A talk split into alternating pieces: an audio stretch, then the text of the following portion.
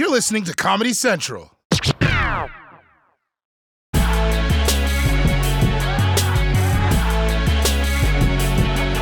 Coronavirus. The only thing in 2020 that still hasn't been cancelled. Yesterday, New York City recorded zero COVID 19 deaths for the first time since March. And that's truly amazing news, guys. Because if this continues, then hopefully New Yorkers can get back to dying from their usual things, you know, like being kicked in the throat by a subway dancer. But unfortunately, across the rest of America, things are worse than ever.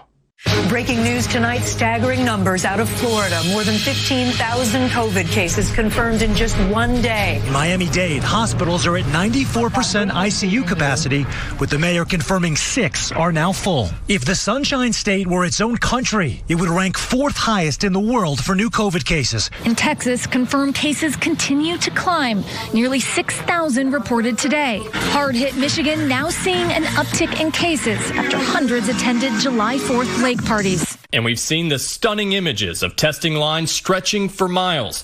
Thousands waiting weeks for results in Arizona. Some labs facing a 30 day backlog. 13 states are reporting testing problems. You know, I don't know what's worse, honestly. The fact that so many states reopened too early, or the fact that they are now facing problems that should have been solved months ago surging cases, PPE shortages, testing backlogs. These are all the same problems America was dealing with back in March. So clearly, other than coronavirus getting a summer tan, nothing has changed. And these states saw what happened in New York. They saw it happen here months ago. They had time to prepare, and they're still not handling it right? You know, in a horror movie, when the teenagers run upstairs away from the killer instead of running outside? This is like if they didn't even run. They just stayed on the couch watching TV. Oh, where's Darren? He's dead. All right, what's the next episode? I mean, at this rate, America is going to solve its testing issues eight or nine months after we have a vaccine. And while hospitals are filling up and more people are getting sick, Mickey Mouse has decided that the show must go on. Disney welcomed guests back to the most magical place on earth Saturday, the biggest test yet of a major corporation opening its doors in the middle of a pandemic. There are strict safety and social distancing protocols. Visitors are required to wear masks, and they'll hear this message. For the health and safety of everyone, please wear a face covering. Wash your hands often and thoroughly. Cover your mouth and nose when coughing and sneezing, and maintain physical distancing. Thank you for your cooperation. Basically, what we're saying is, why are you at Disney World, dumbass? It's crazy that we're in the middle of a pandemic that's killed hundreds of thousands of people. And there are still folks out there like, life isn't scary enough. Let's, let's go on a roller coaster. I mean, look, when my time comes, my time comes. But I'm going to do all I can to make sure that my obituary doesn't say cause of death, Space Mountain. And this isn't just dangerous for the visitors. Think about the risk this poses to all of the Disney employees. I mean, the safest job they have right now is the one inside a 200 degree rat costume. Like, what dad is so cheap that this vacation is worth the risk? Honey, it's 15% off Disney tickets. But Harry, isn't there a pandemic right now? 15% off.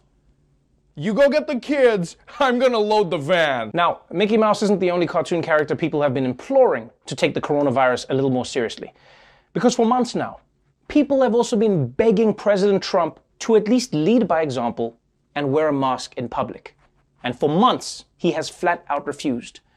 But then, this happened. Breaking news tonight a huge shift for President Trump wearing a mask in public. Six months into the coronavirus pandemic, and President Trump finally wore a mask for the first time in public. He did so while visiting Walter Reed Medical Center this weekend. This image again about the president wearing the mask will stick out to a lot of people in the days and weeks ahead.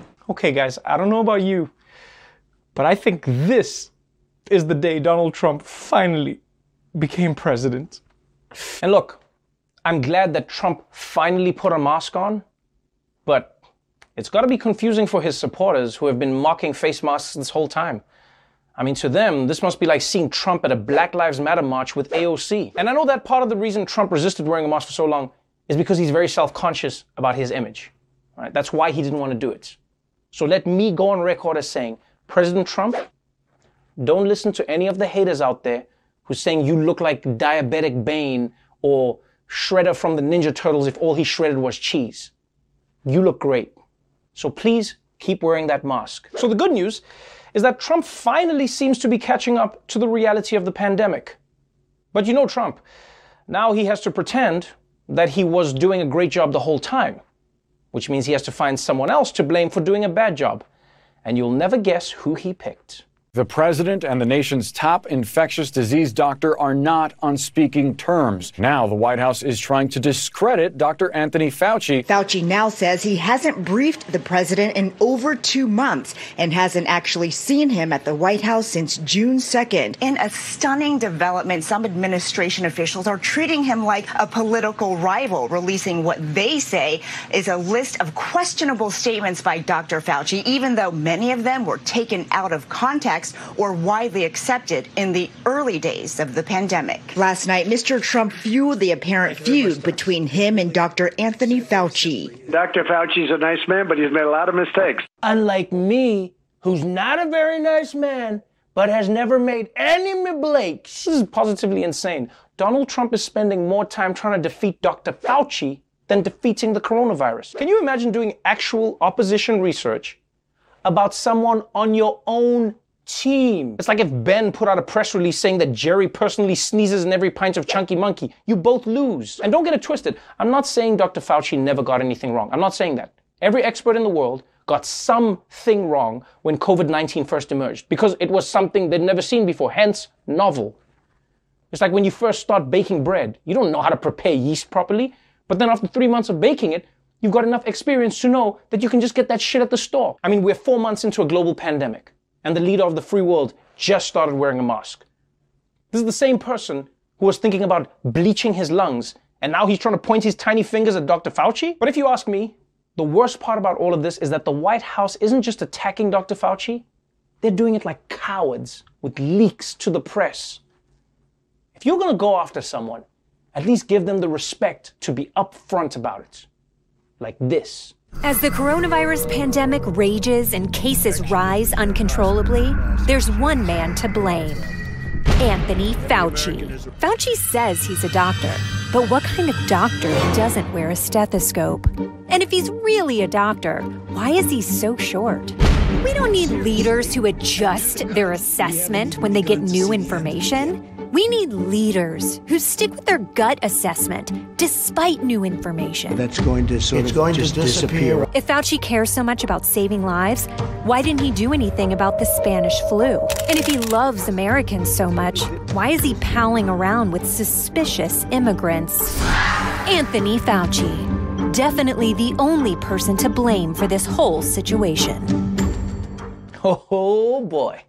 I think Trump is going to do pretty well against Dr. Fauci in November. California, home to the most gorgeous Emmy voters in the nation. Sup, y'all? One month ago, the Golden States announced that it was doing a good enough job fighting the coronavirus that restaurants, stores, and other businesses could welcome customers back in.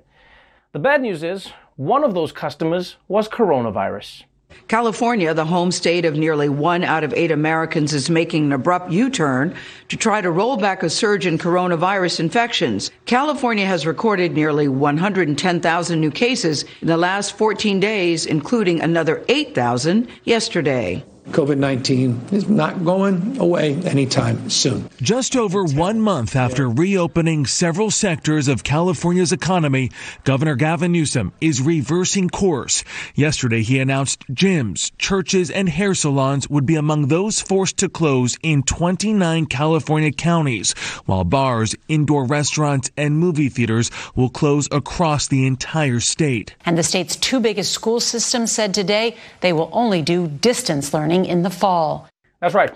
It might have taken a while for California to blow up again, probably because Corona was stuck in traffic on the 405, but now they've become the biggest state to roll back their reopening. Because you see, even though many of us have become bored of the coronavirus, the coronavirus is not bored of us.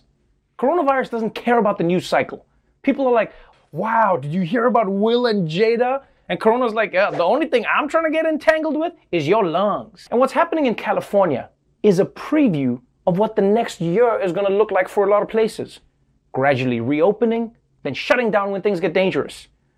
This whole thing without a vaccine, without tracing, without enough testing, it's like it's like trying to have sex in your parents' house. You know, things are ramping up, then you hear something creak.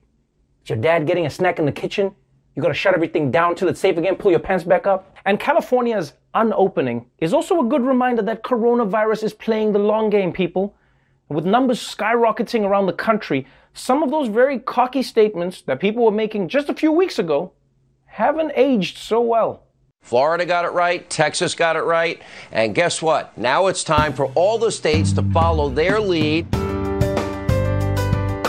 Governor DeSantis now looks like a genius. Ron DeSantis of Florida, the governor, doing a fantastic job in Florida. Governor, those dire predictions have not come true. They look to Florida and they look at Texas that have reopened, and it hasn't led to a massive second wave. In a very real sense, uh, uh, Florida is leading the way. It's been two months, and Florida has figured out how to manage this pretty effectively. Governor DeSantis, who's doing a phenomenal job, the state of Florida, which happens to be my great home state. I can't get to Florida or Texas fast enough, and I think there's plenty of people thinking the exact same way. How much longer are you going to keep me out of your state? I would like to go visit. When am the I record, allowed back in? We're glad you're opening up. We're ready to have some sunshine and get out of the house. It's great to be in Florida, and I'm going to be back here in a week. And I've always wanted to move to Texas. Now I think I have to. Governor of Texas, Greg Abbott, he knows what he's doing. He's a great governor. Governor Greg Abbott, we can learn a lot from you and a lot from Governor DeSantis, but we can also learn a lot from Governor Cuomo and Governor Murphy what not to do because they did the opposite of what you guys did. Texas, Florida gave us clues.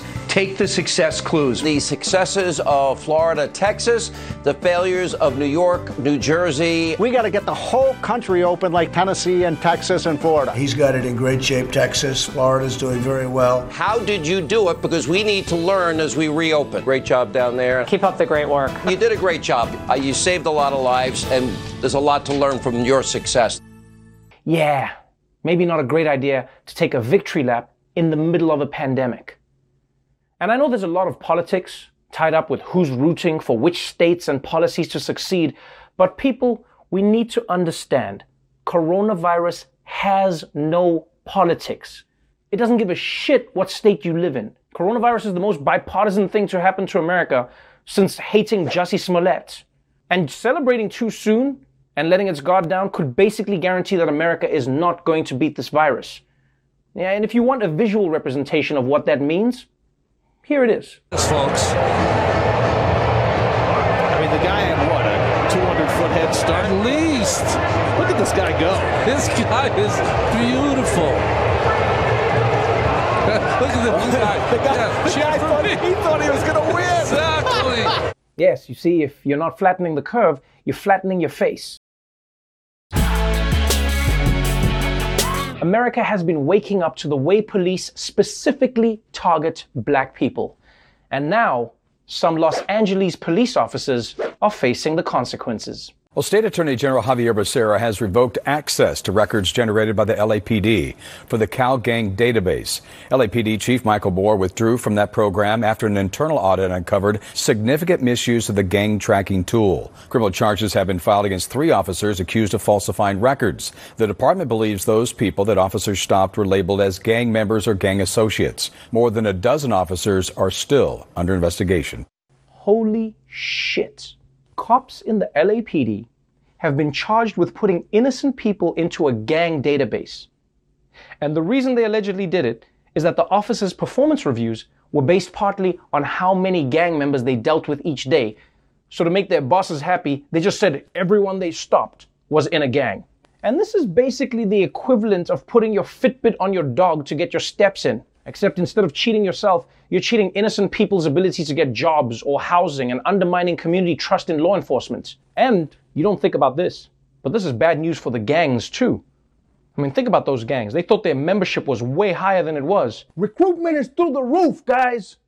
Now we can finally afford that pool table. And you see, this is one of the biggest problems with policing in America.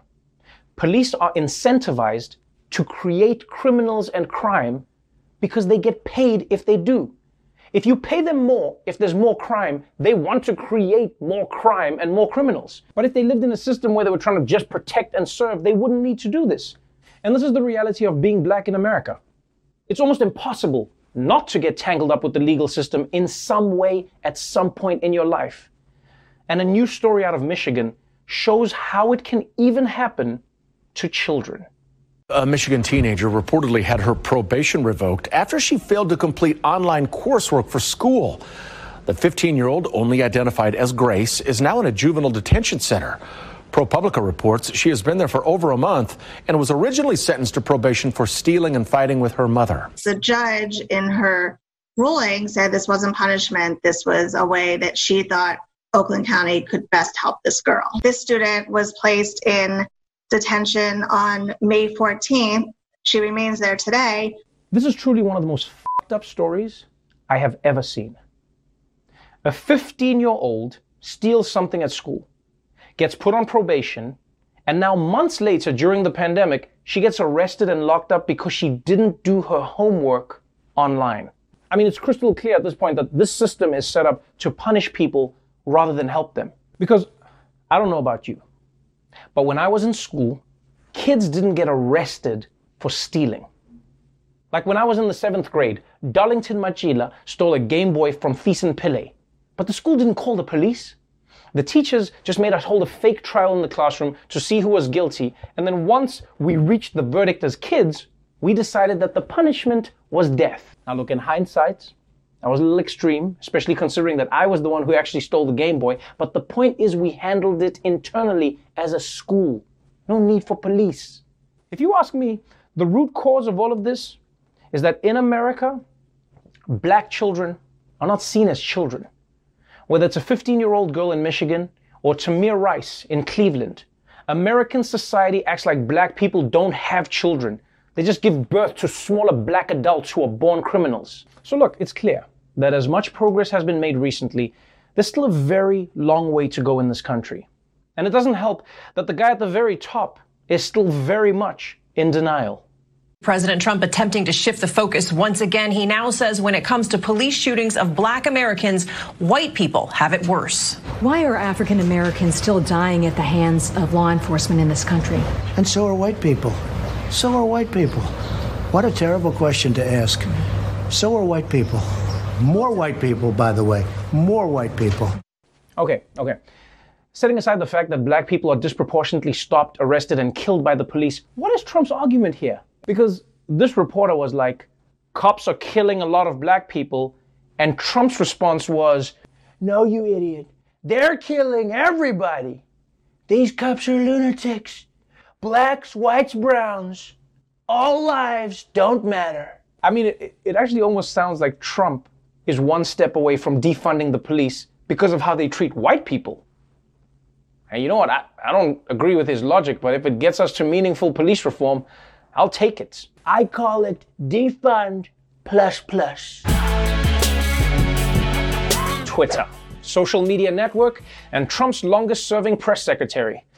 On a normal day, it's a place where people can share ideas with each other while also getting yelled at by neo Nazis. But yesterday was not a normal day. Today, Twitter is scrambling to recover from one of the biggest security breaches in internet history after Bitcoin scammers apparently compromised some of the platform's highest profile accounts for hours Wednesday, targeting companies like Uber and Apple and wealthy public figures like Bill Gates, Elon Musk, and Jeff Bezos, even former President Barack Obama and former Vice President Joe Biden. Many of the hijacked accounts posting similar language, inviting users to submit Bitcoin payments to a single account, promising to double their money. Several hundred people quickly responded, sending in tens of thousands of dollars. Twitter revealing the hack was a coordinated social engineering attack by people who successfully targeted some of our employees with access to internal systems and tools. Twitter also confirming they prevented some verified accounts from tweeting Wednesday evening as they investigated the attack. That's right. Barack Obama, Joe Biden, Bill Gates, Jeff Bezos, Kim Kardashian. Yo, if you were famous, there was a good chance you were hacked on Twitter yesterday. Now, for some reason, the hackers missed my account, which makes no sense because I'm, I'm famous, but whatever. It's probably like a second round or something. I I don't care. So, Twitter released a statement saying that luckily the president's Twitter account was not hacked. But how would they know? I mean, this is the same guy who tweets about beans, Iran, and the Confederacy in the span of 10 minutes. He pre hacks himself. The only way you'd know if a hacker got Trump is if the spelling was correct. Guys, Trump spelled coronavirus right. I think he got hacked. So, in response to the hack, Twitter actually disabled tweets from anyone with a verified account. Yeah, blue check mark, couldn't tweet. And I gotta be honest, as someone who has a verified account, because I'm famous, remember? It was hard not being able to post for a few hours yesterday. And I had to resort to some drastic measures. At Anna Kendrick, I have a great voice and I would love to be in the next Trolls movie. At Trevor Noah, I told you to leave me alone. Blocked and reported. At Anna Kendrick, thanks so much for responding. Big fan. Moving on to some political news.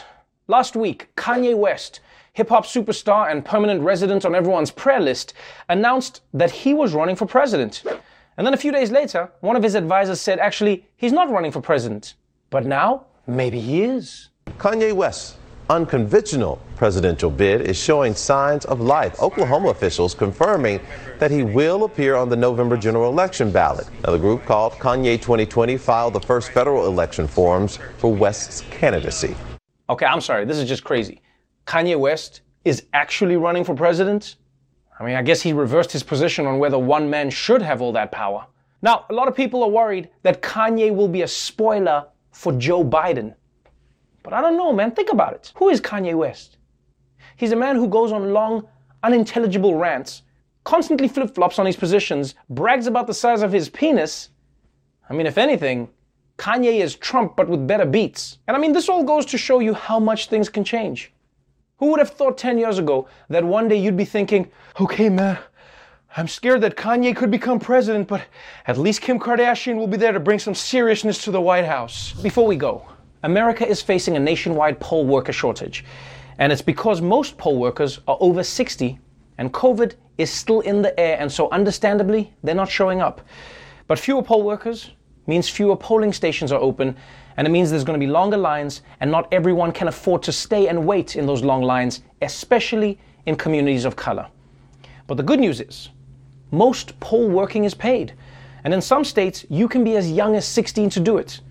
So if you're interested, and you have the time, this is your chance to save your granny, protect democracy, and get paid. Sign up at the link below to learn more. The Daily Show with Trevor Noah, Ears Edition. Watch The Daily Show weeknights at 11, 10 Central on Comedy Central and the Comedy Central app. Watch full episodes and videos at thedailyshow.com. Follow us on Facebook, Twitter, and Instagram, and subscribe to The Daily Show on YouTube for exclusive content and more. This has been a Comedy Central podcast.